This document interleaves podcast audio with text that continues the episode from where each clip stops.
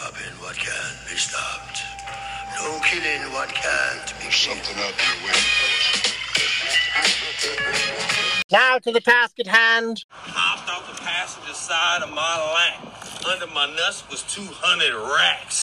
I know that you wish to speak about your sports games incessantly, but I am here for a different purpose.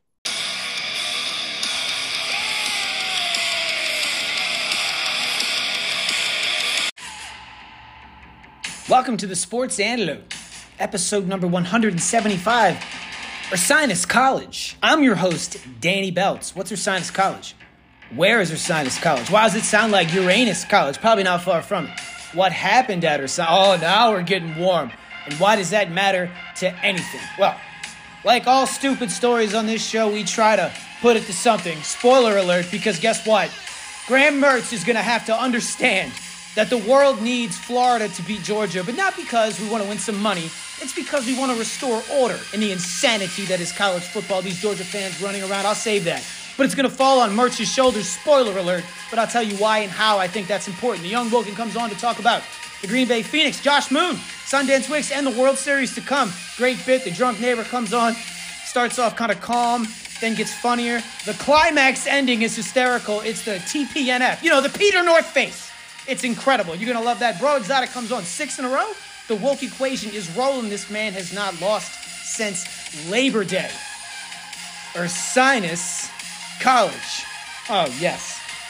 Just, I mean, just really have to red carpet this one as we get into Florida, Georgia, and the other games. 32 27 and 1 is the sports antidote. Uh, we took a beating last week, as the Sunday sickness would indicate. But that's okay because we are, oh, wasn't that bad. We had some wins, but we just had a ton of losses. Wow. And they were, and they added up and they sucked. So we're going to try to get out of that. Oh, lovely hotel I'm in right now. You're probably going to hear some noises. I have some loud neighbors, which actually works out well for me because now I can explore the studio space as well uh, with my ability to be loud, which actually may be my greatest and finest asset, just being loud. And that is how you win an argument. I don't care what anyone says. Just interrupt, yell louder, be rude, and you win. Everybody knows this.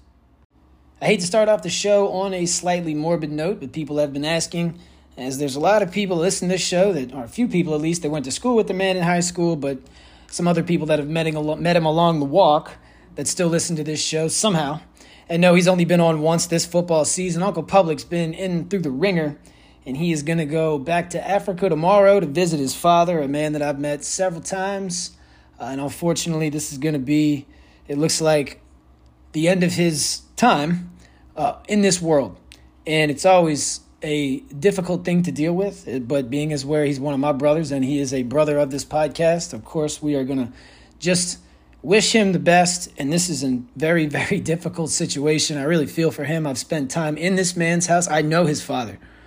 And this is uh this is why he's been away and looks like he's he's to get out there and and be with his family and that's and that's a great thing. So we wish the best for him and, and hopefully he can get back when he's ready to come on. If he is, then then we will have him on. Love to have him back on, but clearly this being way more important than uh you know, getting on a show with me in my mother's basement, which today is actually in a hotel. So I feel like it's a it's a big step up. Ursinus College. What what what is that? Well, if you're going to understand Ursinus College, you're going to have to understand my high school that I went to. Now, many people understand this, but we have a lot of new listeners, so I'm going to go ahead and do this really quick. I went to an eclectic boarding school in the Northeast. I'd say about 50 miles outside of Philadelphia, in Exton, Pennsylvania, called the Church Farm School, or now I believe the School at Church Farm. I don't know. I don't know anyone there anymore. Uh, my baseball coach was the AD for a while. I have 20 some years after I left. He listens to the show. Great dude.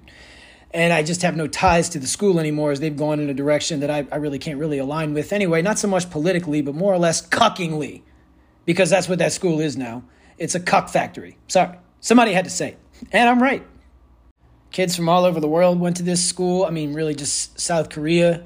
Uh, we did have a strong Ghanaian out there, a good connect out there. I believe that's still pretty strong with the school. And then a good representation of kids from Pennsylvania and then the inner cities, particularly New York, all the boroughs.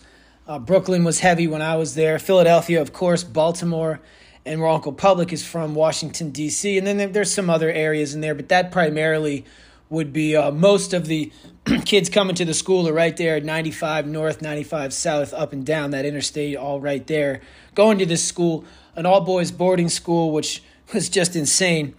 And on the weekends, well, it was every man for himself. You see, this school is more of a work release. I wouldn't really call it a boarding, a pre, or what is it, a reform school? No, it's not like that. It's just a prep school where you wear ties and coats and all this. And you have one kid over here that's going to Harvard. You have one kid over here going to Attica, okay? And then you have complete F ups like me somewhere in the middle. I have no idea. Just a really unbelievable school. You really had to get your bearings right and learned a lot about life just to learn that you didn't know anything. So that kind of leads us to Ursinus. So we're all in high school. I'm junior. I don't really have any friends or anything. Did I have friends my sophomore year? I mean, I had a couple, I guess. And then I'm kind of, what do you call me, an outcast, just really hard to get along with, kind of an asshole. Uh, really not much has changed. Maybe I'm a little nicer, I guess. But by the end of my junior year, I had made, you know, kind of started to have a good balance of some of these dudes, and I got a car. And so that was huge. So I get a car the summer of my junior year, and while using my car to go do stupid stuff like every other 16 or whatever 17 year old does, I met this guy at a party named Dante. Dante went to Phoenixville, which means nothing to anyone, but this dude Dante was very special. In order to understand this entire story, you're going to have to understand this guy Dante. And there are several people listening to this now that remember him, haven't heard that name in a long time because this is a long time ago. But we were at a party when I met him, and I was with two guys that had just graduated, and I talked one of these guys into throwing a beer bottle into a rival school's gym window. Yes, that's right. The party was two blocks from one of the schools I hated more than anything. And then one guy threw the bottle in. The dude Dante afterwards said, "Hey man, I was pretty cool how you wanted that window broke, but you didn't want to do it yourself." And I was like, "Well, no, I was just asking him." He's like, "I know what you were doing." And I was like, "I don't really understand what you mean." Anyway, we started talking, and he became um, a friend of mine, Dante. And what made Dante very, very interesting is he rolled deep. I'm talking eight, nine people in his five seat sedan. Except the people in the car weren't a bunch of bros, they were a bunch of girls, and they were all smoke. I did not understand how a 7, 18, whatever, he's a senior in high school, he's just an average dude, but this dude always had girls mammy. I mean, like in his pocket. It was ridiculous. They'd be getting out of the car. It was like the, I want to be a little bit tall. You remember that video? or not that one? Was that? Not that one. It was the Coolio one where they just keep coming out of that car. This is basically what it looked like with him. I know that wasn't. I wish I was a little bit. Was it Sela? No, I should know that. I used to have this on the. Sh- used to play that song years ago on the show. Whatever. But he would just have all these girls walk out of there. Of all, I mean, they were all just ridiculous. I'm like, how does this happen? Like, we'll take a three and a half. Go to an all boys school. I mean, oh, oh I've heard some stuff. Never mind. Yeah, three and a half would work just fine. but but I mean, this dude's rolling around with like hard nines and tens. It's just wait, what what, what is going on here? What is going? But I found early on that this dude Dante was smart. So what he did was is he would have a couple of these girls that would be quote like the ones that he was with, and the other were there just kind of because he understood that rolling around with a bunch of hot chicks means you can do and get whatever you want, and he couldn't have been more correct. I guarantee you he's very successful wherever he is right now. I guarantee he's probably a CEO that surrounds himself with like smart people and then just tells him to go be pretty and be smart and then make a lot of money. Good for him. He was executing a different type of company strategy at a very young age. And I should have tried to replicate that accordingly because, boy, he was pretty good at this. But Dante liked me because I would do stuff that he wouldn't do. and Dante liked me because I was crazy and I had what he didn't have, and that's a lot of black friends. Yeah, it's not, it's just date, a little bit of daytime racism. You see, Dante was fascinated with a white boy that had a lot of black friends, and I'm fascinated with a white guy that had a thousand girlfriends. Because I want a couple, or one, or whatever. Can I just get a kiss? I'll take a handy. I don't care. I've never been picky. So, as I went to other parties with Dante, I think he further qualified me. I don't know this part. But Dante one day invited me to go to Ursinus over the summer. I said, What is that? He goes to college. I was like, Oh, we're going to college now. He's like, Yeah, man, we're graduating up. I was like, Okay. You know anybody? He's like, Yeah, I know everybody, but I don't know anybody. I was like, All right, I like I like this. So what, he goes, no, I just hear there's a bunch of parties at this place Ursinus. Well, where is it? It's about 30 miles north of King of Prussia. That means nothing to you guys, but it's only about 30, 40 minutes from the school we went to. Now, the boarding school, at this point, my family had moved from Louisiana right out of New Orleans outside of Philadelphia, about 30 miles from the school. So my family was there at this time. I didn't go home on weekends, but sometimes. Uh, but most of the guys that were there stayed on weekends. So it became like an excursion. It was always difficult because you got to sneak people off to school. You got to have discretion. You need a car. We had that. A lot of these dudes were unbelievable at discretion. So sneaking out, uh, that was uh, wasn't that hard. But you had a bunch of people looking out for that. You couldn't get caught. But I decided I wasn't going to bring any of these guys yet. I'm going to go scope this out on my own. So I go with this other dude, and we meet Dante over here. We don't. He doesn't know anyone. He's not making this up. And then, of course, he waits for me to park, and then I get out the car, and then he gets out the car, and then about seven, sm- here we go again. They just get out the car, and he has no destination. But he knows that when we get to where he's looking for, he's got these chicks so we can get in. He's a pretty smooth dude, and I'm insane. So this combination is very, very effective. For what? I have no idea. But if you add alcohol to all of this, well, I guess eventually we'll all figure it out, or the police, or us, and and our parents, or maybe not. I don't know. Maybe we meet some chicks. Who knows? Who cares? This is fun, and I love stuff like this. So we went sight unseen, okay, into an actual frat party. They looked at us and we're like, "Who are you?" And then all these chicks are with us. They're like, "Come on in," and then I just go right to work, right to work. See, I don't know why, but when I was outside of that school and put in another area, it was, it was almost like I could just be whoever I wanted. I don't know. I just had this unbelievable wave of confidence. And I would just be able to talk to almost any girl I wanted to, unsuccessfully most of the time. That's fine. I was just getting my reps in for college where I bombed even harder. But hold that thought. We'll get to there because it all ties into Graham Mertz. How? I know. It's the most unique podcast in the world. I didn't say it was great, I just said it was unique. All right, pal.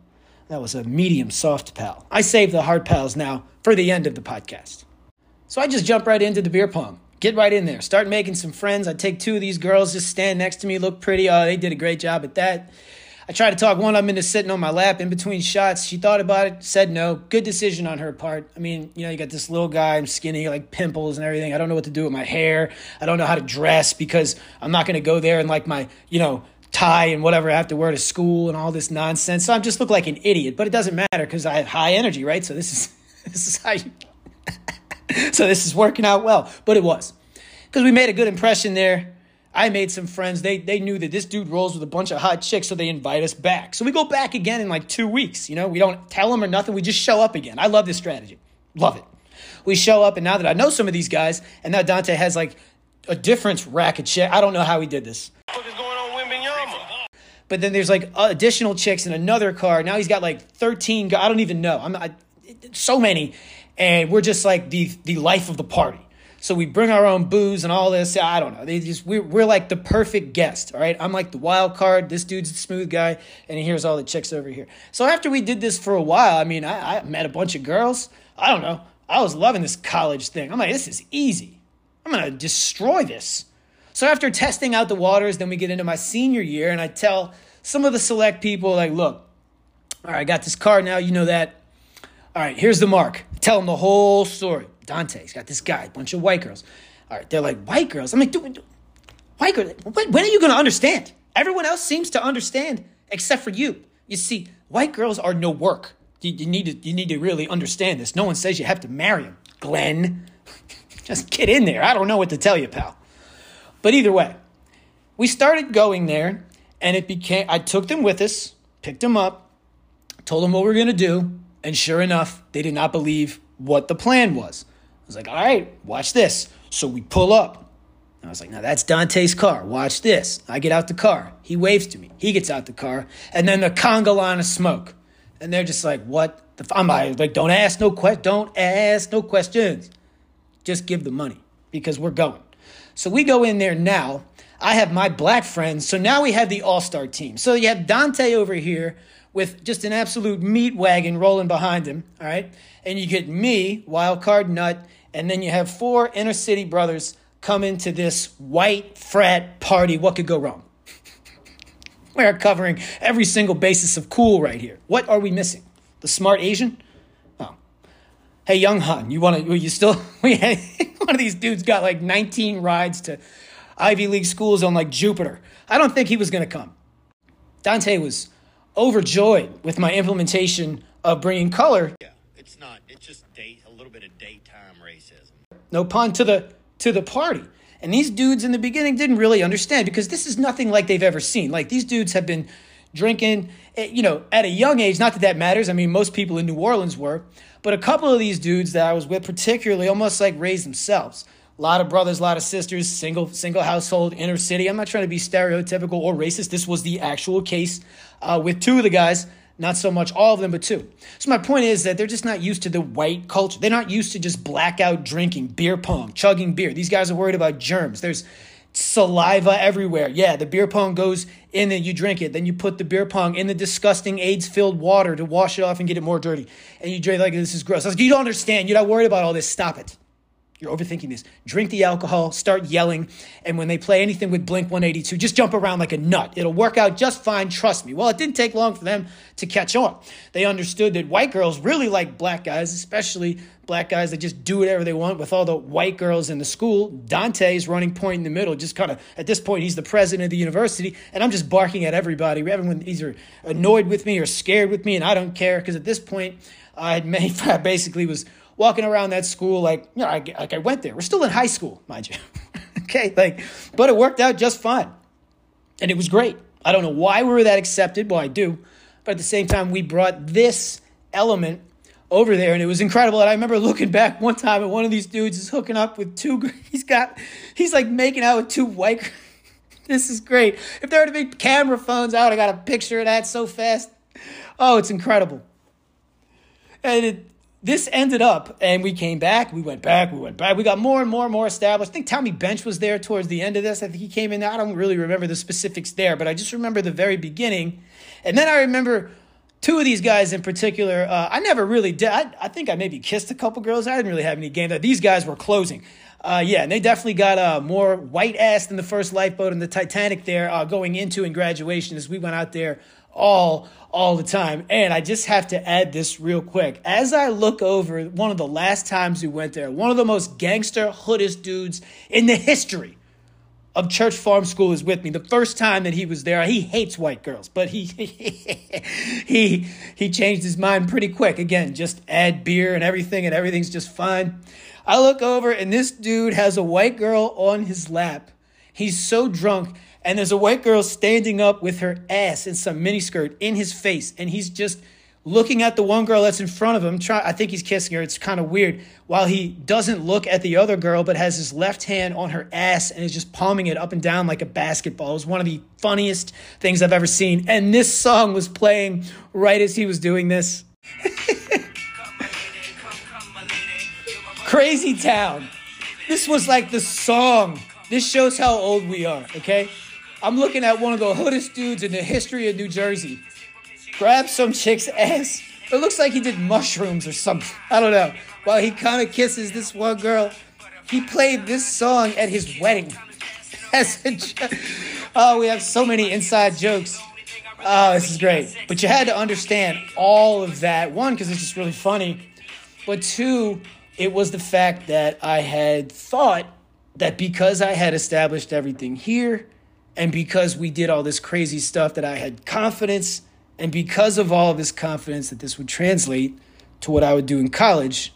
And I was incorrect, per usual. College brought on so many unbelievable insecurities that I didn't even really know that I had. I guess I never realized like how many pimples at the time I actually really had. I went to school with a bunch of dudes. Who cares? And then you get drunk on the weekend and you just forget that you look like that. I don't know. It's I always have some empathy for the you know, anybody that has that problem, there's nothing you can do. People say, just go wash your face. Like, yeah, dude, I wash my face so much. Like, this is why this is happening, probably. I'm taking everything under the sun. And I had insecurities with other things, and I didn't have my friends. So I had an established group of friends that you can always lean on, which gives you confidence. However, the transfer of that confidence, in this case from high school to college, even though I was partying with college kids in high school on that level without even being invited, just invited ourselves, made our own party, made it better my confidence was ersatz, complete ersatz. And I didn't even realize that that was possible. being as where I'm still only 18. I had some time to learn some things, I guess. But I learned that I was weak, really was. Without all these people behind me and all this stuff, the booze, they didn't do the same. It's only fun when your friends are there. And I have the confidence level just began to drop. What is happening? Like how? Why? Why can't I just go do with these girl at these college girls here in Charleston the same way that I did this over at Ursinus? Well, that's more of a home game. You're definitely on the road here, and something tells me that the caliber of girl for whatever, and I will tell you this, I agree uh, from looks and whatever aspiration, I guess Charleston is the big leagues in comparison to Bumble F, Pennsylvania. So maybe we should start there. Maybe we should start that you brought a bunch of girls and a bunch of black dudes to an all white school, basically. I think the basketball team was even white, so they're going to love all that. And it's all just, it's all just glitter. It's fake. You don't got any game belts, you don't have anything. And I learned that the hard way. Until one day I understood, and it finally occurred to me how to flip all this around. I remembered kind of who I could be in this regard. But there was so much I had to learn, and so much that I dismissed that it didn't work out, at least in the beginning. I think I found my legs late sophomore, junior year, whatever. This doesn't, this nothing to do with me per se. But what it does have to do with me in this regard is I just had no idea that the changing of the scene would bring on this many difficulties for something that should be so inherent, natural, and easy for an extrovert and a guy that fancies himself a decent communicator, at least. I listen to a lot of people that I know. I happen to know a lot of the Badger fan base, the Green Bay fan base, but boy, did they blast Graham Mertz while he was there as their quarterback. Graham Mertz, Blue Valley North, Overland Park, pretty big ass, pretty damn powerhouse school in Kansas, one of the bigger ones, and he was incredible. He was one of the most sought after recruits at quarterback in the country and the largest one that Wisconsin had ever had in school history. And it did not, did not work out at all. Now, a lot of that was because Mertz, I feel, was in a program and a scenario that is not going to benefit a quarterback. And we've talked about this. But I'm, I'm right. Wisconsin can't run the football. So if you really want to hang your quarterback out to drive, just do the whole run, run, pass, punt. You know, run for one yard, run for two, third and long. All right, figure it out. That's not how this works. Every time I looked up, Graham Mertz is a third and nine with no receivers and, a, and an offensive line that's built to run block. So everyone just writes the guy off like he's garbage even though he rolled through high school record. Everybody wanted him. No one knew why he went to Wisconsin. Go look at who wanted Graham Mertz. Long list. You'll recognize maybe one or two of the schools, I feel. And that doesn't mean anything. Because anyone, or not anyone, but a lot of kids are excellent in high school and then it falls off when they get up to the next level. Not all, but some. We see it a lot. But I watched Mertz play several times with Wisconsin, one of which versus Washington State early in the year last year. And he made some really good throws in the first half. And he made one throw in the fourth quarter while they were down, and it was about a 20, 25 yard out, a timing route. And it was just an unbelievable pass. I remember, went back and watched it oh, all day. I love YouTube, the games that you can just go back and watch everything. But this dude can make throws that I really, really like.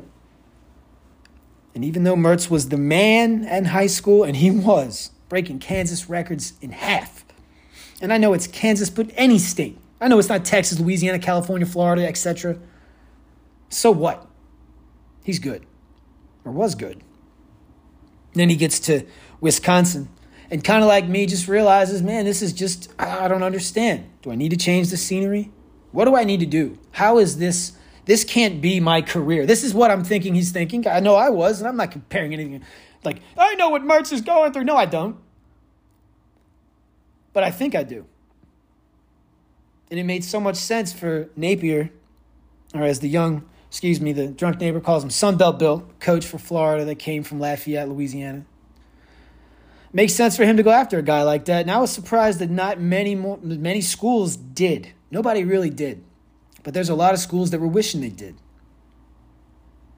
Because Florida has been the Charleston second half for me.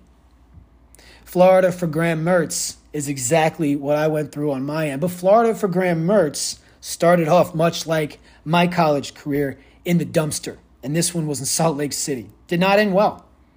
Out there in Utah, Provo, Salt Lake. It's in Utah. I always get this mixed up. BYU's in Provo, right? Yeah, so I believe it's Salt Lake. Whatever. Didn't look good out there. 18 year old center in front of him wasn't really supposed to be playing. Patchwork offensive line, box score kind of deceiving. It was a blowout. Mertz made some pretty good throws in the second half when they could protect him. But I think that Mertz, much like I did in Charleston, as we forget about our high school antics that work to get into the real man's game here, he is starting to remember some things that made him as good as he was to get to where he is now.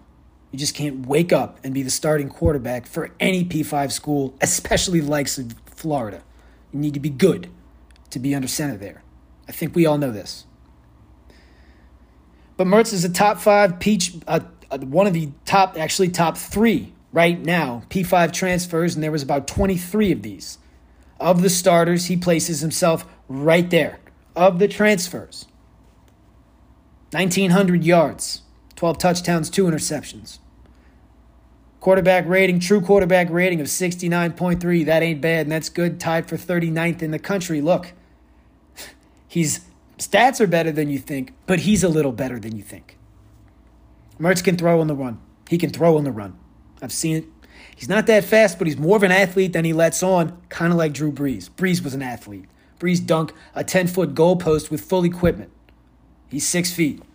This guy's an athlete. He can move. He just knows he's way more dangerous with his arm. So is Mertz. He's a polished pocket passer. He throws catchable balls. Catchable balls. He can change his arm angle and he can change speeds, which is so important to me because he can have touch on these balls. But when he has to get it down the field, yeah, he has as strong as arm as anyone. He does.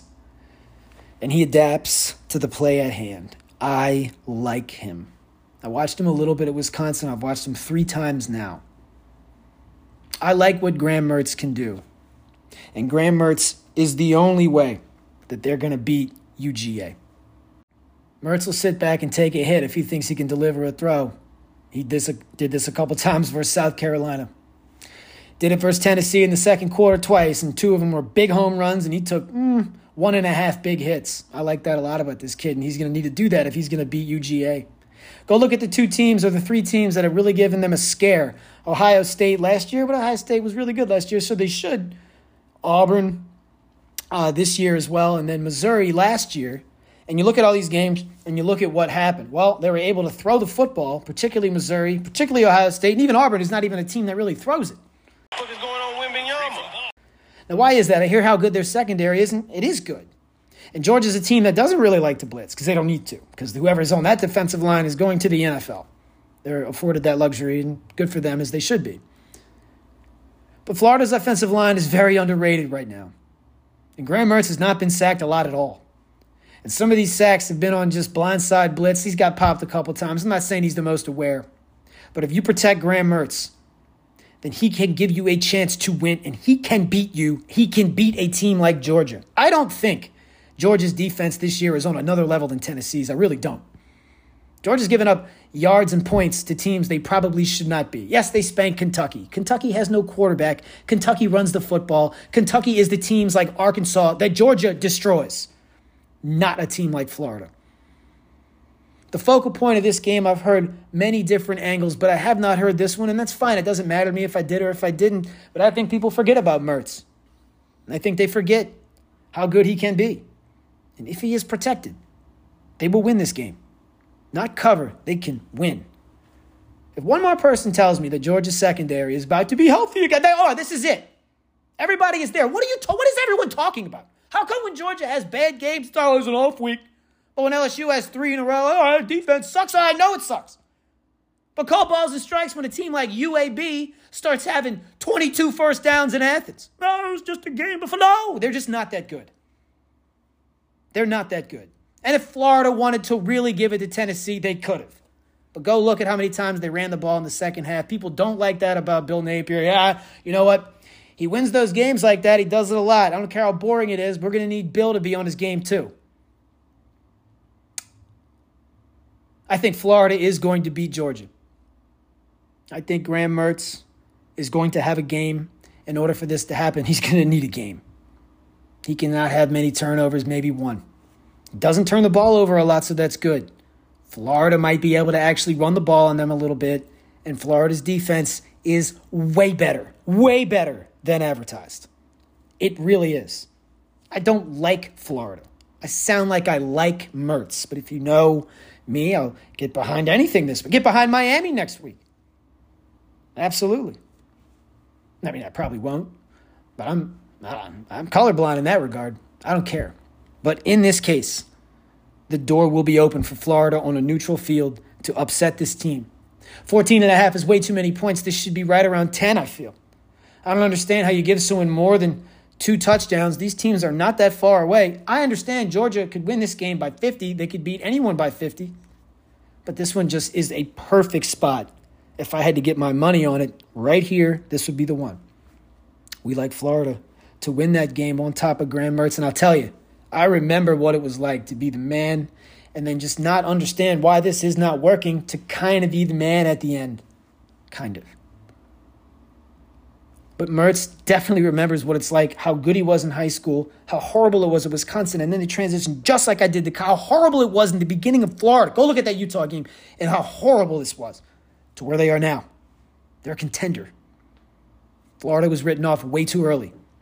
These are the facts of the case, and they're indisputed because if they beat Georgia, it's a whole nother world for that team, which probably a bad thing in the long run, but I don't care. So, with that said, Mr. Producer, cue it up. Ah, Mr. Producer, my favorite part of the show. That's why I love the Sunday Sickness so much. I can just play Molly music and talk about games for 45 minutes. That's, I mean, what, what could go wrong there? What could go wrong for USC? I mean, what, what could go wrong? Lincoln Riley loses to Utah. Everyone seems to be on the same page with this. The entire country, you want to be unified?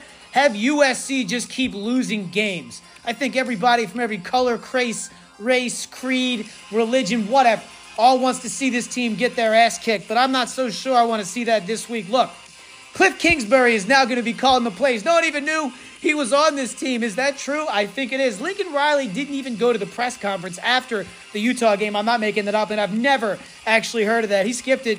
He's MIA right now. It's kind of weird. Will Caleb Williams play? Is he going to want to play? I'll tell you what. This is what I told the drunk neighbor. Caleb Williams was told not to play versus Tulane. A lot of them were not going to play for USC. He told them, F you, I want to play. I don't like the kid, but I, have seen this grit that he has.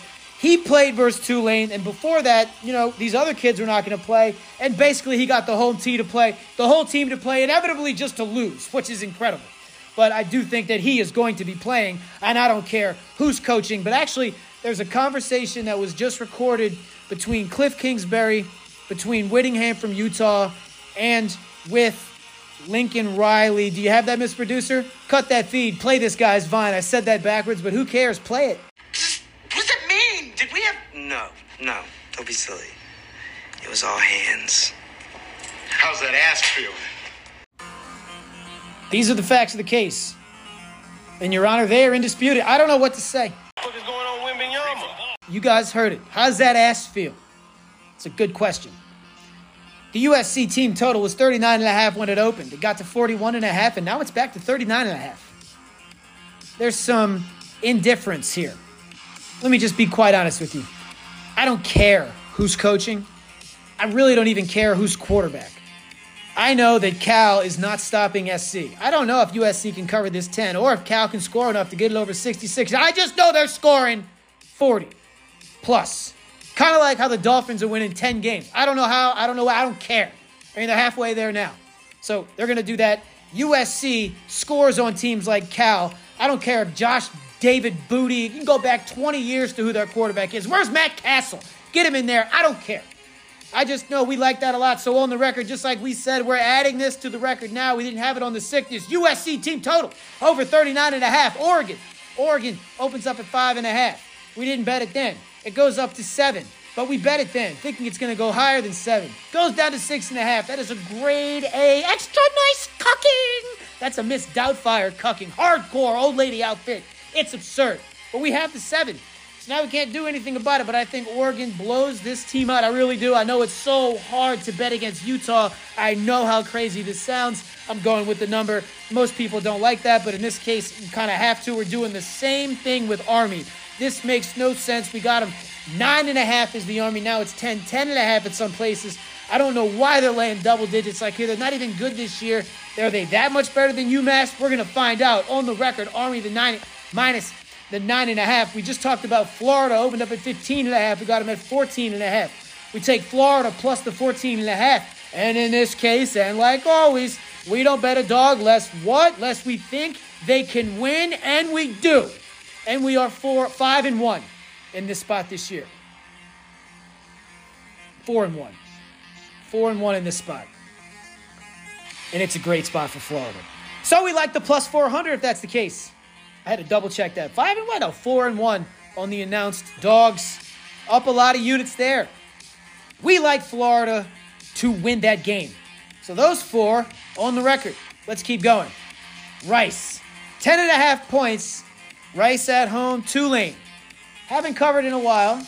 Don't look that good on defense. They don't look like they care that much. I know Rice will care. Tulane at any point can wake up and drop 60 on a team like Rice, but I don't feel it's going to happen here.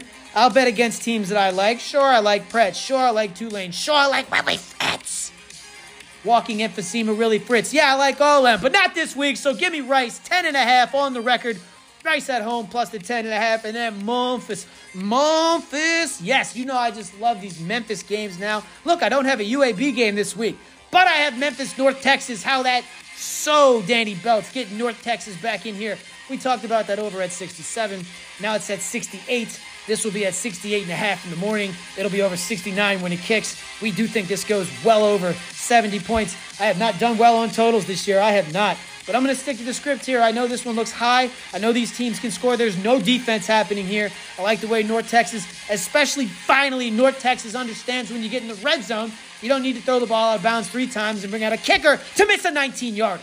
You can just score a touchdown like a respectable football team. So we look forward to that. On the record, six games, USC team total over 39 and a half. Oregon minus the seven. Florida plus the 14 and a half and plus 400. Army minus nine and a half. Memphis, North Texas over the 68. And Rice plus the 10 and a half. I got one question for you guys. Has anybody seen Breaux Exotic?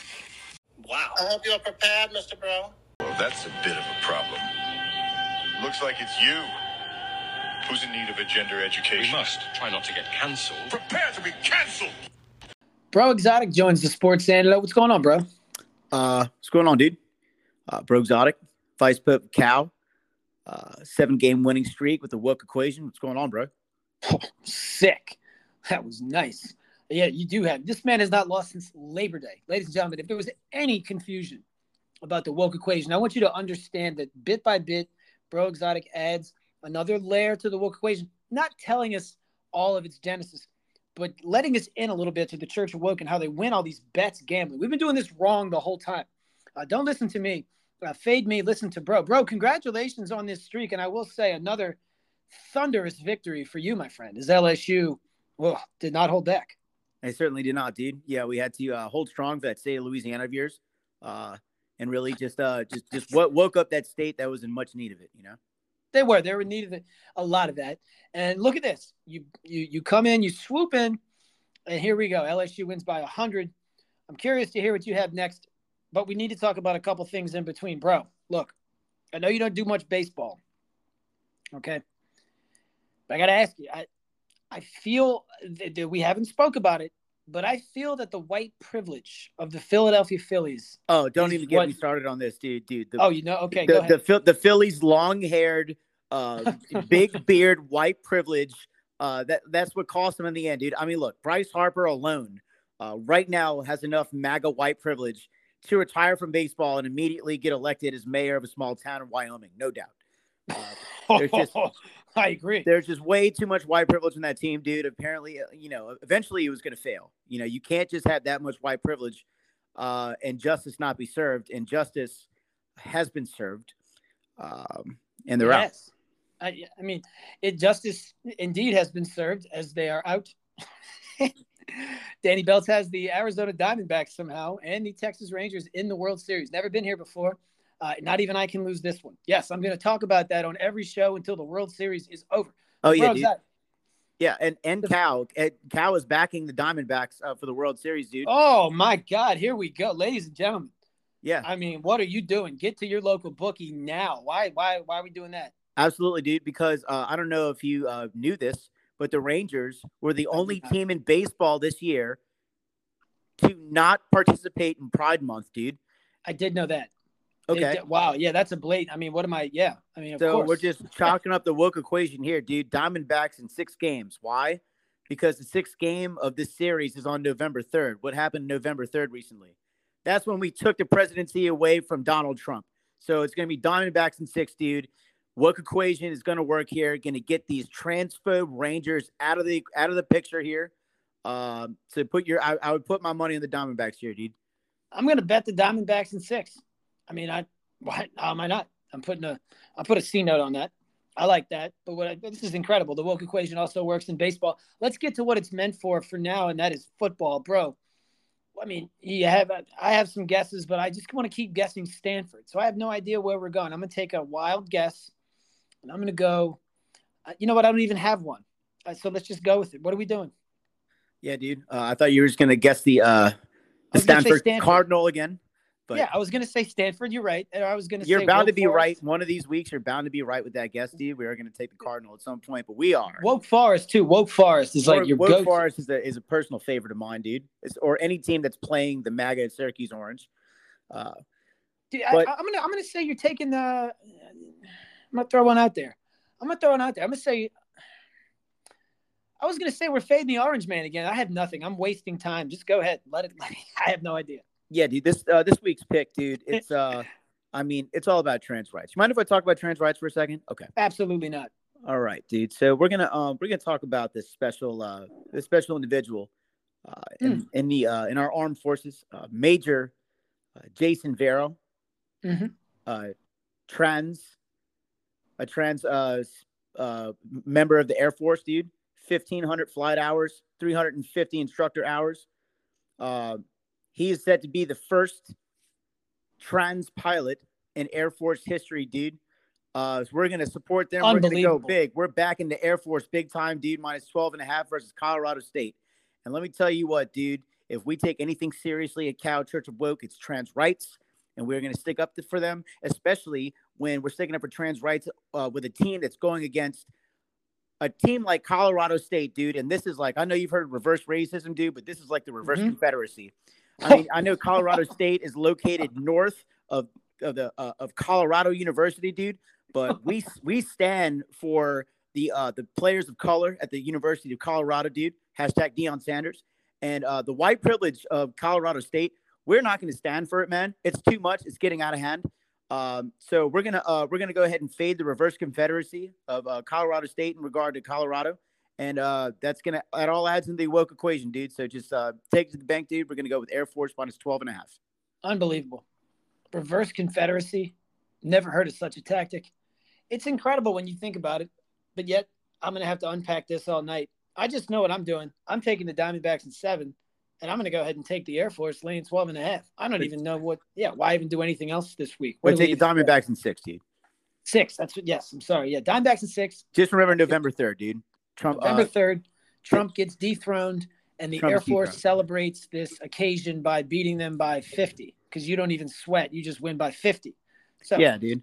Well, Major Ma- gamble out of Major. Major Jason Vero is 350 hours of uh, of uh, instructor uh, uh, experience, dude. I think I think Air Force is going to beat him by 350. Air Force is going to put on a clinic. Uh, they this- might put on a cl- I mean, this guy. I mean, his flying, his flying statistics are incredible. Uh, I mean, I, this man is clearly. And you just for to clarify, you said trends, not yes. pens, correct? No, no, uh, as far as I know, dude, uh, Major Jason Vero does not identify as pans, uh, Okay. but is but is indeed trans, and uh, it uh, and he will be the first uh, trans pilot um, out of the Air Force, dude, and we're uh, we're very hopeful for that. Yeah, I mean, this is unbelievable. Well, bro, exotic. I mean, you come in here and knock the doors off. What a bit. Uh, I mean, clearly it's the best bit in the country. I don't know what everyone's talking about. We just need to make sure no one steals you from us. But bro, you do have allegiance, and we like that. We'll be backing everything you do from here on. And if you haven't been, for those of you li- out there listening, the woke equation is rolling. This man, not only has he won every single game in the last six weeks, but it's been blowout varietal. It's been insane. Dogs winning by 40, favorites winning by 100. I don't understand. But, bro, we're going to find out because seven in a row is a lot. That is a lot. So we'll be pulling for you, getting our money in there. Anything you want to close with, bro, exotic? Uh, yeah, dude. No joke. Stay woke. Uh, hashtag uh, patents, trans, and automobiles. And we'll uh, see you next week, dude. Hashtag 350 hours. This man can go. We'll see you next week. All right, dude. Cheers. Do you have a message for Houston after that game? Yeah, just remember that Houston can't turn on a shower or a water faucet without people in Dallas flushing our toilets. I've already found this man on social media, and I am going to introduce him on social media to maybe the drunk neighbor. And the drunk neighbor is good at squashing bugs, but also good at taking out the trash. Oh my God, this is going to be amazing.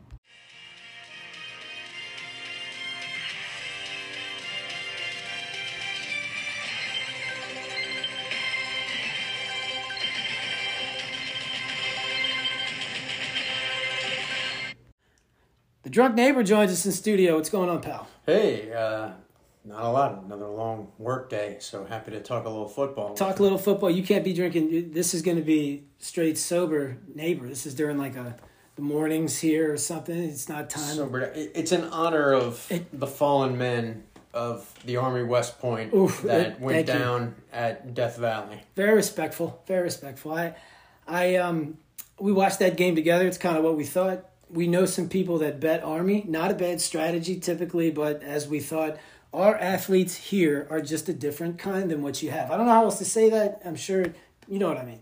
They're If, just if our guys were going to the Gaza Strip, there would be no Palestine. There would be, there would not be. And and and when someone texts me, "Were you im- implicating race?" I'm like, "No, Army has a lot of black. def- Our guys are way bigger than them. It doesn't matter what color they are. Like it's a, it's it's two different worlds when these collide." Will Campbell's a white boy, and he did not seem to have any trouble. There was pancaking happening uh, twenty four seven during this. Even por- Garrett Nussmeier came in and had had himself and they let him throw a bomb in the beginning. And we were talking about that. What we like about Brian Kelly, we're not going to talk about Army a lot, guys, but we like about Brian Kelly, we take out the trash, and he's running the offense. We're not going to, we're not going to say, oh, it's the United States Army. They're here to play football. They're here to win. Yeah. So we're going to beat your ass and send you on your way. It, it's the analogy I've used is it's squashing the bug.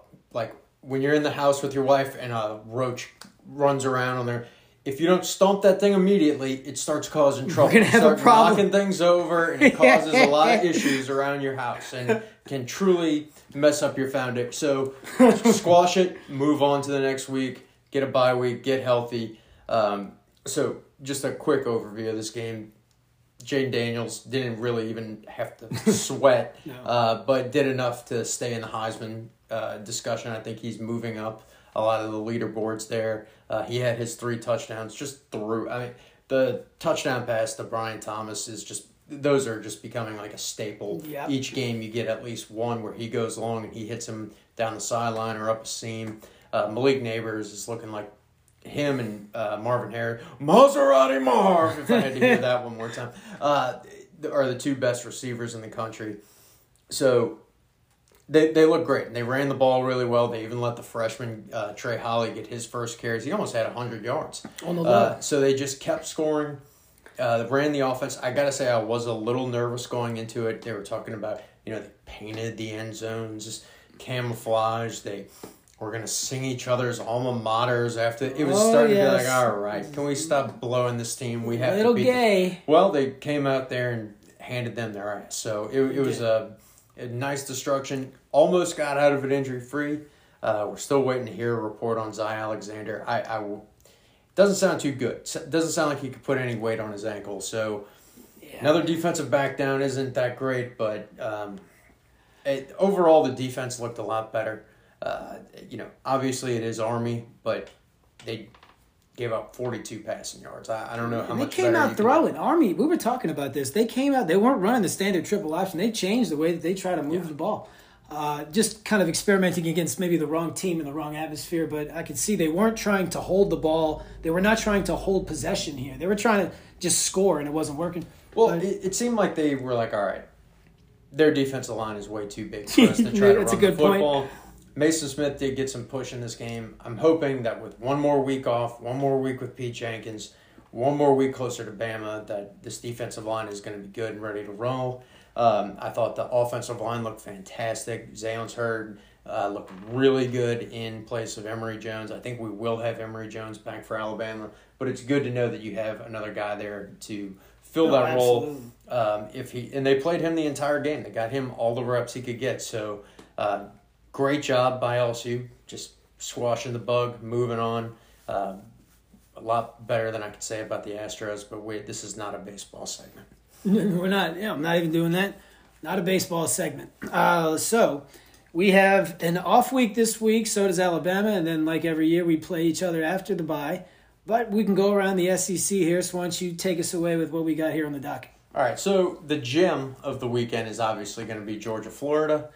Um, I, I listened to the Sunday Sickness, and I, I have to agree with you. I hate Florida. Uh, I, I never want to pull for them, but um, I, I do think that 14 and a half points is just, uh, they could beat Georgia. Uh, their defense is really good. They have, uh, Graham Mertz can manage the game enough to keep them in it and make them pay uh, from time to time. So I, I would not count that team out of that game. I And then if Georgia does win, we're going to be set up for one hell of a Saturday with Mizzou and Georgia and then LSU, Alabama. But let, let's see Georgia get through Florida first. They've been able to sleepwalk through this season. Um, I mean, who who did they even play last week? Did you it- hear the crazy person that was talking earlier in the year about Missouri being a force in the East and maybe beating Georgia and winning more than six and a half games relatively early? I heard old Danny Bells. Uh, I did. I, I, I, I read. I read that. We had to put a little, put a little something in there. Yeah. So, uh, but Georgia. I mean, what has Georgia done this year? That re- the problem that we have in this country right now is that the top two teams have literally not played anybody. You know, you have Georgia, whose biggest opponent was Kentucky, and granted, they showed up and kicked their ass, but they almost slipped up to Auburn. Uh, you know, not exactly a blowout against our boys at Vandy, which uh, that season total is destroyed. Uh, and but um, I, I'm just, what have they done to impress you? And then Michigan, uh, playing the team formerly known as Michigan State, the husk of what once was Michigan State. And granted, they they ran them out the building. I don't know why we're putting McCarthy on Heisman watch, but it, it, you have to actually play somebody to be in that talk, in my opinion. Or because you might end up like Caleb Williams and take two L's and cry at the end of the bench with Yeah. Barry Johnson. So I, I, I was not very impressed. I, I don't think, um, you know, not that Florida has set the world on fire, but they're coming off of a bye. I think they're going to be rested up and ready to go. Uh, Obviously, that game is always pretty close, so I, I'd be on the lookout there if I was Georgia. Yeah, I would. I, I agree. One thing too, when when Kentucky played uh, Georgia, the scheduling, uh, you know, right before that, Kentucky played Florida. Yeah. And and uh, and they won. It was a physical. I mean, it was a physical game. And this is when Georgia was playing on when like I think it was Vanderbilt.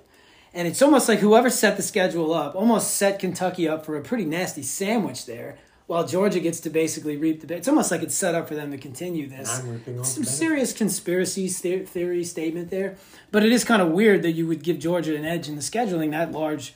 You know, uh, Kentucky coming off a game like that. But yeah, I do think that that could be a pretty good game with Florida. And then we have South Carolina, Texas A&M, which almost feels like a loser leaves town. Um, if Jimbo loses that game, I do not see him making it. it that game's at 11 a.m. If they find a way to fuck up against, excuse me, mess up We're against fine. South Carolina, uh, and by Shane Rattler, who has been so bad on the road, there he will be going. Uh, so you're you're gonna have to be on the lookout for Texas A&M this weekend. They they're gonna have to show you something. This is a big game for them, and they're not technically out of the SEC West, but if they lose tomorrow or they lose Saturday, they they are out. So Yeah. you know Jimbo, uh, the cult is gonna be coming for his head. It's uh, yeah, it's It gonna be like that Nick yeah. Cage movie where he dresses as a bear. we don't have to go into Nick The Cage. Wicker Man. The Wicker It's Man. one of the greatest. It's going to be movies. like the Wicker Man. It's one of Breaux Exotic's favorite They're, movies. they're going to set them aflame. Is he gonna beat the up a bunch of women too, like he did in the movie? that was one of the funniest movies ever. Oh, that was such a great one. South Carolina A&M, we're definitely rooting for the Gamecocks there. We would like to see destruction in the Petri dish in Texas. What else we got here? Mississippi State Auburn in a Who Gives a Shit Bowl. Mississippi Uh, State. I, Mississippi State coming off the ugliest win that Hey. I've seen in a very long time. I think the last the last great game like that Here it uh, comes. was Auburn versus Mississippi State years ago in a three to two Auburn win.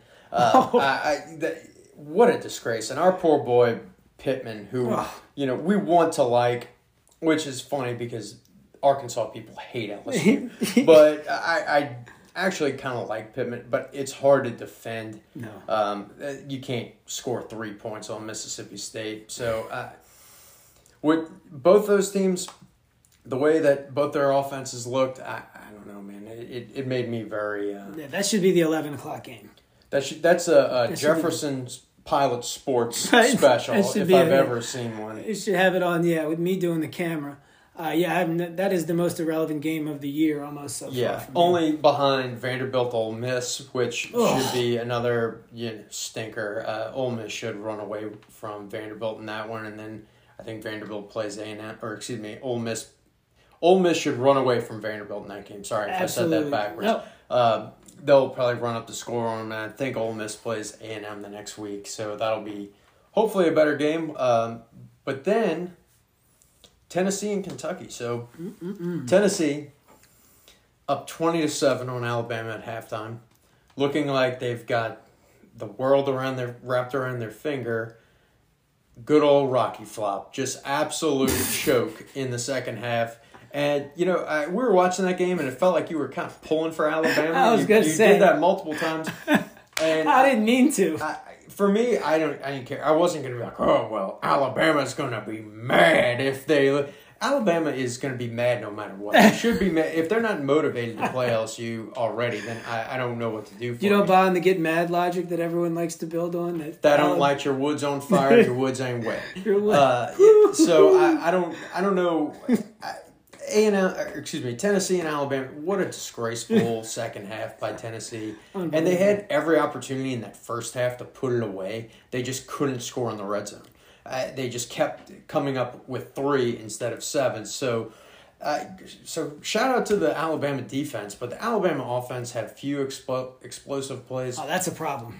But man, it, It, it almost feels more fair to be able to play Alabama. Not I want to use the word fair, but we're used to having them having that unbelievable defense with all these home run hitters on the offense. Yes. And they just they had they have had no big plays, and I think that was a big thing. No chunk plays. It's all they're having to do it like they did when he first got there. But it's in weird. the second half of that game, they did. They They, hit up. Burton a bunch of times. I was with They're- you for that. But they still can't run the football very well.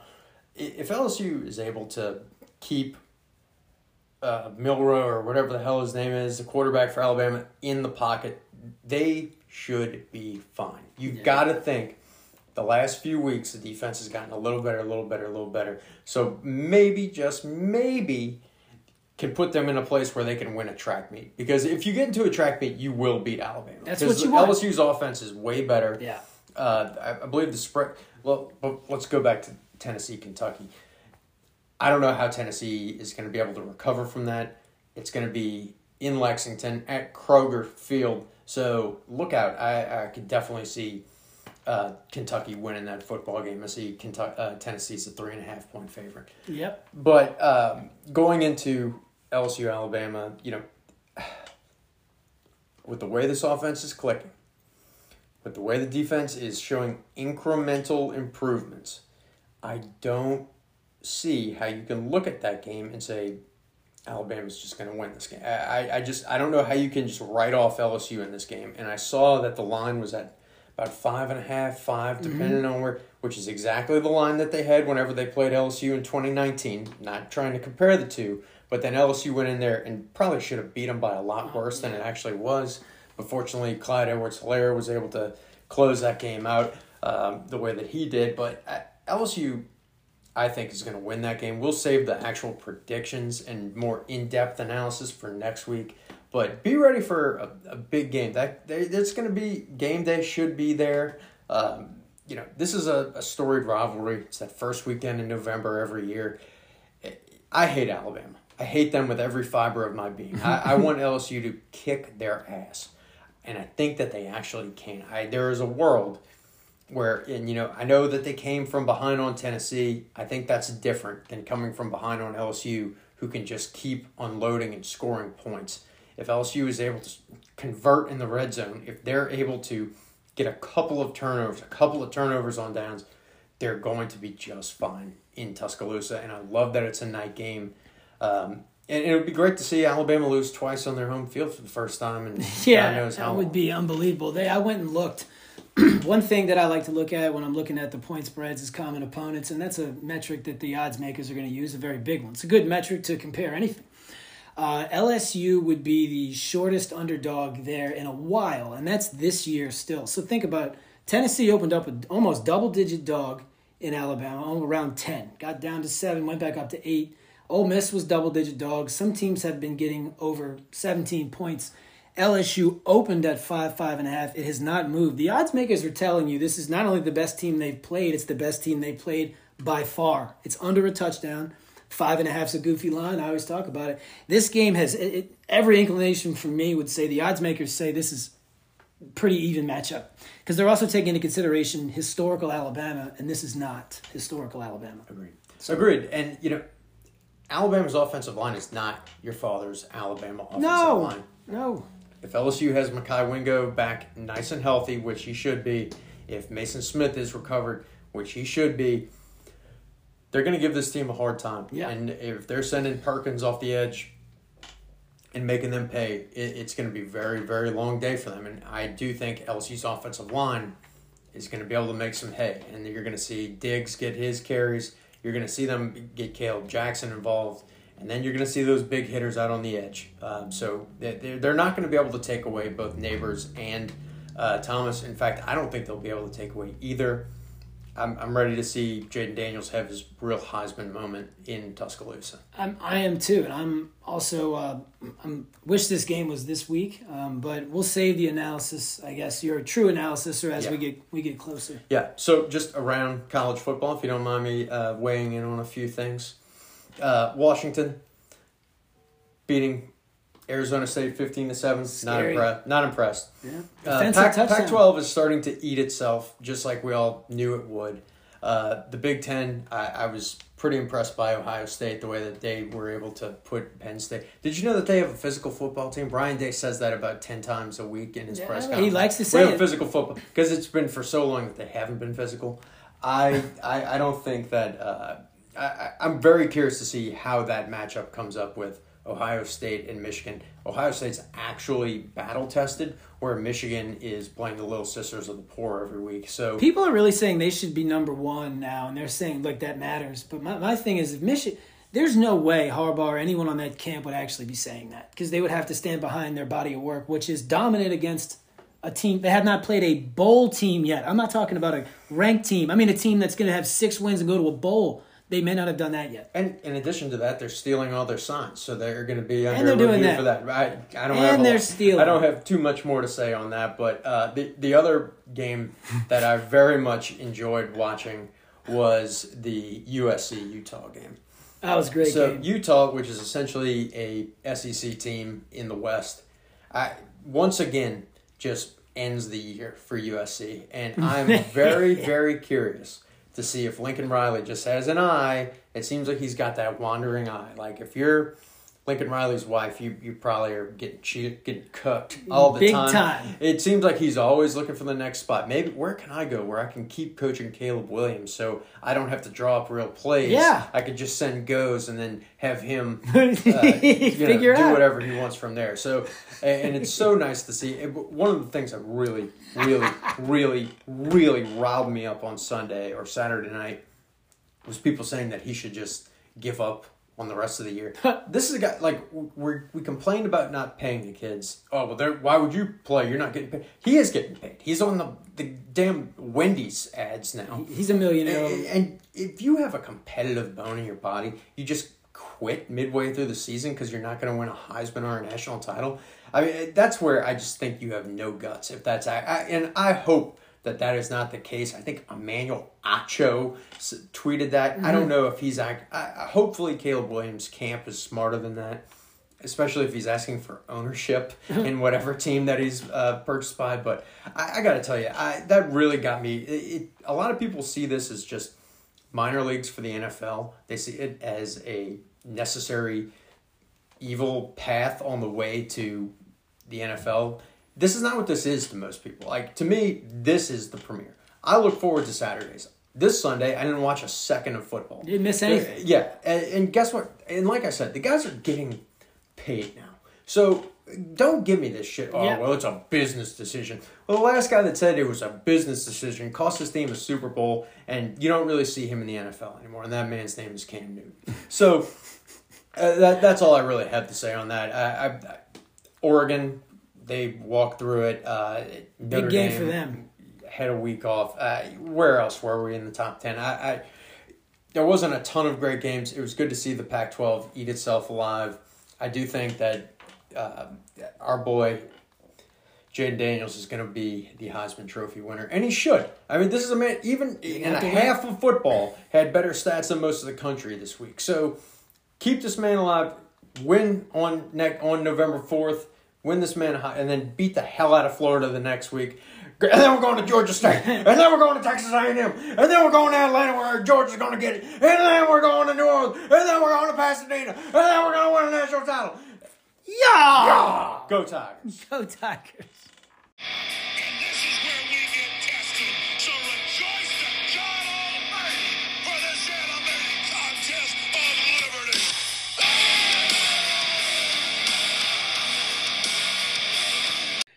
The Young Woken joins the Sports Antidote. What's going on there, Young Woke?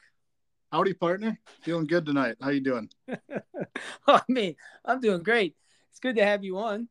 Uh, what are we What are we doing today? What would you like to discuss? I mean, I think I know we are, but I'm gonna I'm gonna defer to you anyway. Yeah, absolutely. I mean, I may have had a few Tito's, um, you know, a couple cocktails, uh, cocktails, if as as you call them. Yeah, yeah. Um, no, I do uh, real quick want to apologize to the sports uh, antidote faithful. I was kind of supposed to be the baseball guy this year, and I I let you all down. Um, it, it's okay. Uh, I I was supposed to be the baseball guy too, and I I let us all down, kind of, but it's okay. Nobody cares about baseball, but we are going to talk about baseball because you and I care about it. Uh, we'll try not to smash any teams in particular, but anyway, go right ahead. Well, um, yeah, I mean, I don't have uh, much to say. I mean, we're not here to talk about me. We're here to talk about Coach Sundance Wicks. Everybody knows this. Uh, it's it's it's what the people want. I don't even know what that means. No one knows what it means, but it's provocative. no, it's not. It gets the people going. It's disgusting. Okay, let's we'll get to that. Let's reel this back in. Let's let's. The people want to hear about Coach Sundance Wicks, no doubt. Uh, they do. We'll, we'll save that one for the end. I do want to lead off a little bit here with uh, the young Woken does not fail to disappoint ever, period. Uh, so let's get into this. We are going to talk about Coach Sundance. So we have some baseball here right now. You know, I have the Diamondbacks and the Rangers to win the World Series. There's a chance they might, they might play each other, and the Phillies are winning late. So we're going to do this as the Phillies game is going. I think it's the seventh inning, one run game. Do you think Arizona is getting out of this game? I do because you know what, Danny Belts, I I know something most people don't. What is that? So the the Brew Crew making the playoffs. I'm yes. sorry. Go ahead. I'm, I'm sorry. Go no, ahead. it it may you know it it actually is significant. Let's hear it. So we all know the Brewers have never won a World Series and they've only been to one in franchise history. But every team that has ever knocked the Brewers out of the playoffs has gone on to at least win the league championship series. So I already know the D backs, it's uh, the seventh inning, top of the seventh. They're up three to two right now on the Phillies. I know they're winning this game tonight. Well, I'll take that. I think that's incredible. And then if they were to move forward, then what do you think would happen if the Strangers were to play the smallest market in North American sports, the big three, not counting hockey? So, as scary as the Rangers are and how hot they're playing right now, I got to go with Arizona to win it all. Their second ring in franchise history, first one since courtesy of my boy Craig Counsell back in 2001. Hold that thought. We're gonna come back to him. Yeah, since Craig Craig Counsell, Yes. I remember that game. I was a freshman in college. You were not born yet, I believe. And if you I were, you, born. you were born. Yeah, you were you were a young buck.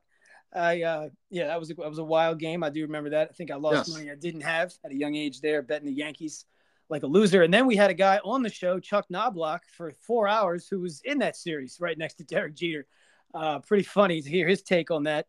Uh, funny you bring that back. Nostalgia, all part of it. I hope Yes, the the Diamondbacks can win. chicken, the chicken runs at midnight, belts. Chicken. Chicken runs at midnight. Yes, it does. And if you don't know what I'm talking about, do yourself a favor and look it up. I'm sure you'll hear about it all leading up to the World Series here Uh, I'm sure after he- the Diamondbacks win tonight.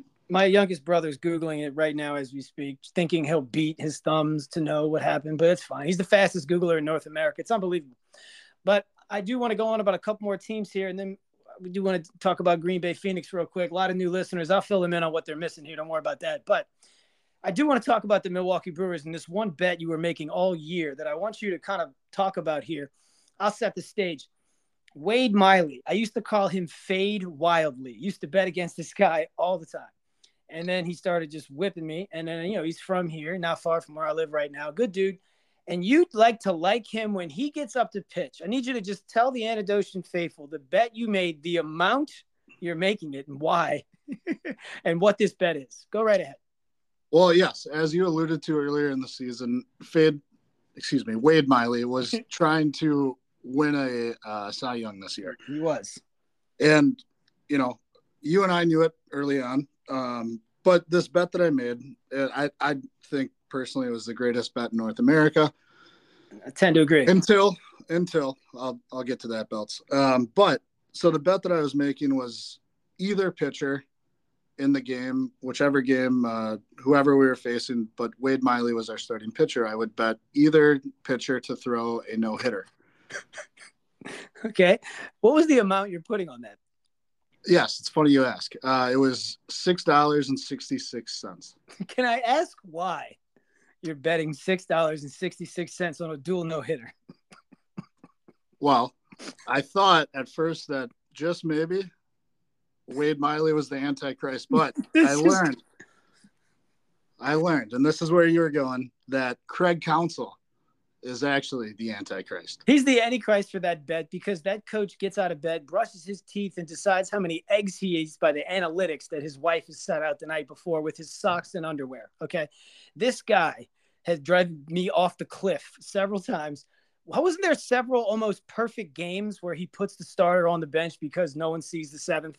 It's almost like he is the Antichrist gatekeeper to that wager. One time, I swear to God, Miley had no hits, or somebody did, and they went to the bench. I don't know. I'm, I'm So pretty sure you Wade- do. Wade, the one day prior, of course, I had the bet placed. Went, I believe it was five and two thirds, or maybe six and two thirds innings of no hit baseball. Forget who we were playing. Uh, ended up blowing up in our face. But then the very next day, Corbin Burnes, I believe it was, maybe it was Woodruff, uh, threw eight or nine, I think eight innings of no hit baseball, and Yep. pulled them in the ninth. And that's yeah, this is this is what the numbers say to do. He should be happy he was even in in the eighth. I mean, that's like uncharted territory. That's like going to Jupiter. I mean, who is you Brewers guy in the eighth? Unbelievable. I'm not a fan of Craig Counsell. I don't like his face. I, I, I don't like what he did to me 20 something years ago. Little scrappy asshole. Uh, it's unbelievable. But it's okay. He's a good manager. You guys went to the playoffs, won a lot of games, won a division. But I had to let the Anadosians had to know about the 666 wager. I think it's the max bet. Don't they only let you bet that much because you win like a thousand on that, right? Indubitably, yes. They win a thousand dollars. Um, and basically, I mean, here's here's a quick math for you. I mean, 162 games divided by your five starting pitchers comes out to 32.4 starts if you're healthy all year long, right? So if I bet six dollars and sixty six cents, 33 times, comes out to about two hundred and sixteen dollars all year long. All And I- year long. If that hits once, I win a thousand. I mean, I'll take those. I'll take that odds. all year long. That is unbelievable. And I like how you broke the math down for us. Thank you. Uh, we needed to know the, the process here. it is a great wager. I actually split a couple of these with you for three dollars and thirty three cents to just not split hell wide open as we continue to lose and bet six six six. It's amazing. I love it. That's why you're on this show. And then yes, we do need you for the weekly update about the Green Bay Phoenix. Look, there's a lot of people that want to hear about the Wildcats and the Jayhawks and the Blue Bloods, but nobody out there wants to talk about the Green Bay Phoenix. I mean, this this team has so much history and so much culture within basketball. And the, we're going to a game this year, I think. There's a new coach named Sundance Wicks. We've been talking about this man for almost a year. I mean, you're going to have to give us the weekly update and you're going to have to take. Are you betting for? Are you going to be fading your own team again in the stands? Or are you going to be on the other side of that? Uh, it, you know, it's it's up in the air right now. We'll see how Coach Sundance performs the first few weeks in town. Um, Good strategy. And we'll kind of go from there. I, I'm, yeah, I'm, it's it's uncharted territory. We'll give him a minute. We'll see what he does. Yeah. You know, we'll just see what he does. Uh, yeah, and then we can come on. I'm going to be trolling the holy mule piss out of him on Instagram. You know that, right? I'm going to be trolling him everywhere. I'm going to create burners on top of burners. Oh, it's going to be great.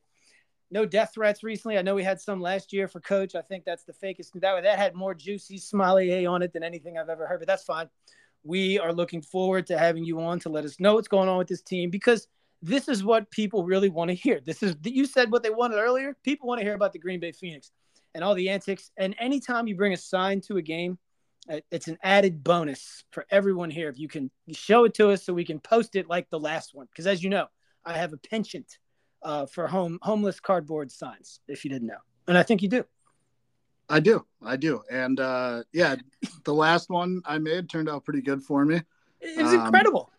I mean, but yeah, I mean, you know, we only got 11 more days until the Fightin' Phoenix tip off in Ames, Iowa. I, um, I saw their odds to win the national championship is a little short. It's it's it's five hundred thousand to one.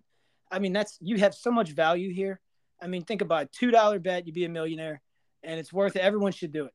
I mean, I don't know why. What, what am I even doing here talking to you? I need to make that bet right now. I mean, it's it's it's going to be there, is what I'm saying.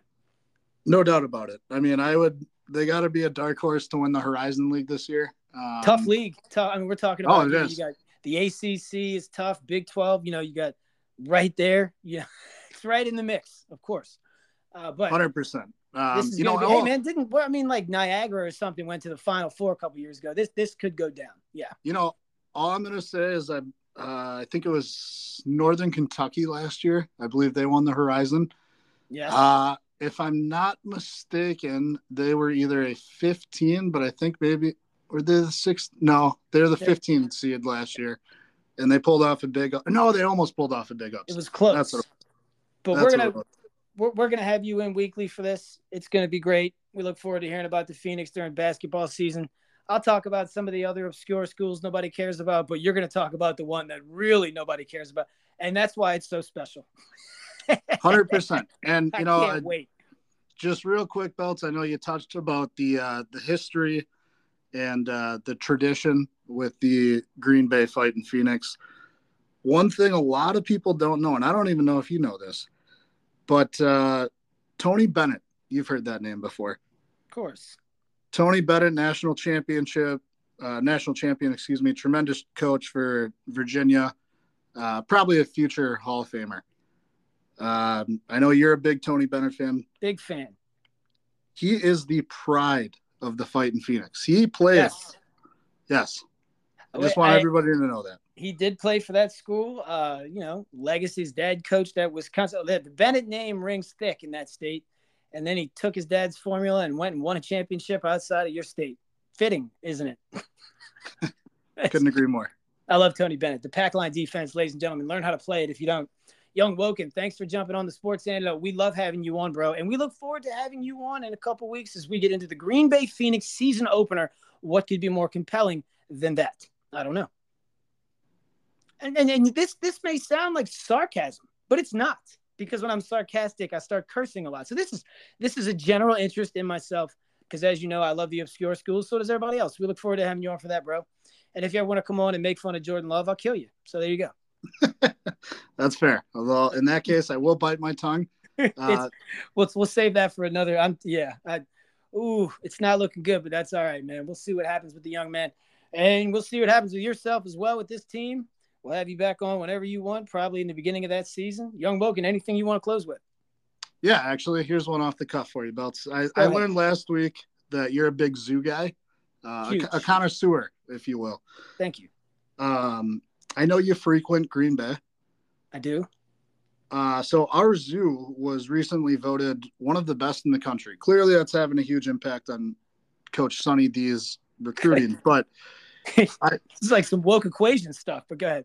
oh, I don't want to step on any shoes here. Yeah, don't don't do that. here. But uh, you know, I don't know if they have a cheetah and dog in the same exhibit.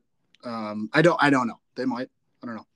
Uh, but I'm just curious. Have you ever visited uh, our our zoo here? I have not, haven't had time, but that's one that I'm going to knock off the list. And when I do, we will be discussing it on this show because we all know zoo is very compatible with sports, right? I mean, I mean, it has everything to do with it. It has nothing to do with it. Like most of the things I talk about on this show has nothing to do with sports, but the Green Bay Phoenix does. That's all I know. And all I know is that it's never too early to give to the Phoenix Fund. God bless. Give. What a great way to close. Hashtag give to the Phoenix. Just give the money. Young Woken, thanks for jumping on. We'll have you on soon. Hashtag Josh Moon. Josh Moon. Wow.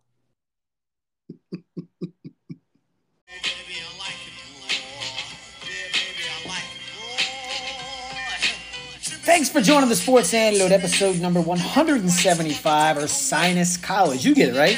I mean, I got it. I thought that shit was fun, son. I hope Graham Mertz gets it too. He's going to war against Georgia here. We're going to need him to have the best game of his life. I think this can easily happen versus this secondary. I could be wrong. Like I said, happens all the time that I'm usually right more than I'm wrong in this world, especially in college football this year, even after that terrible week last week. We will see.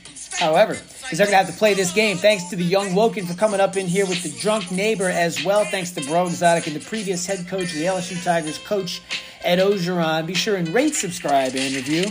Follow us on Instagram at the Sports Antidote. Hey, do me a favor. Reach out, touch a brother, and tell somebody about the Sports Antidote. Or oh, the drunk neighbor will cuck the mule piss out of you. I will dispatch him. Don't do it. Just tell somebody about the Sports Antidote. Keep it real, antidote.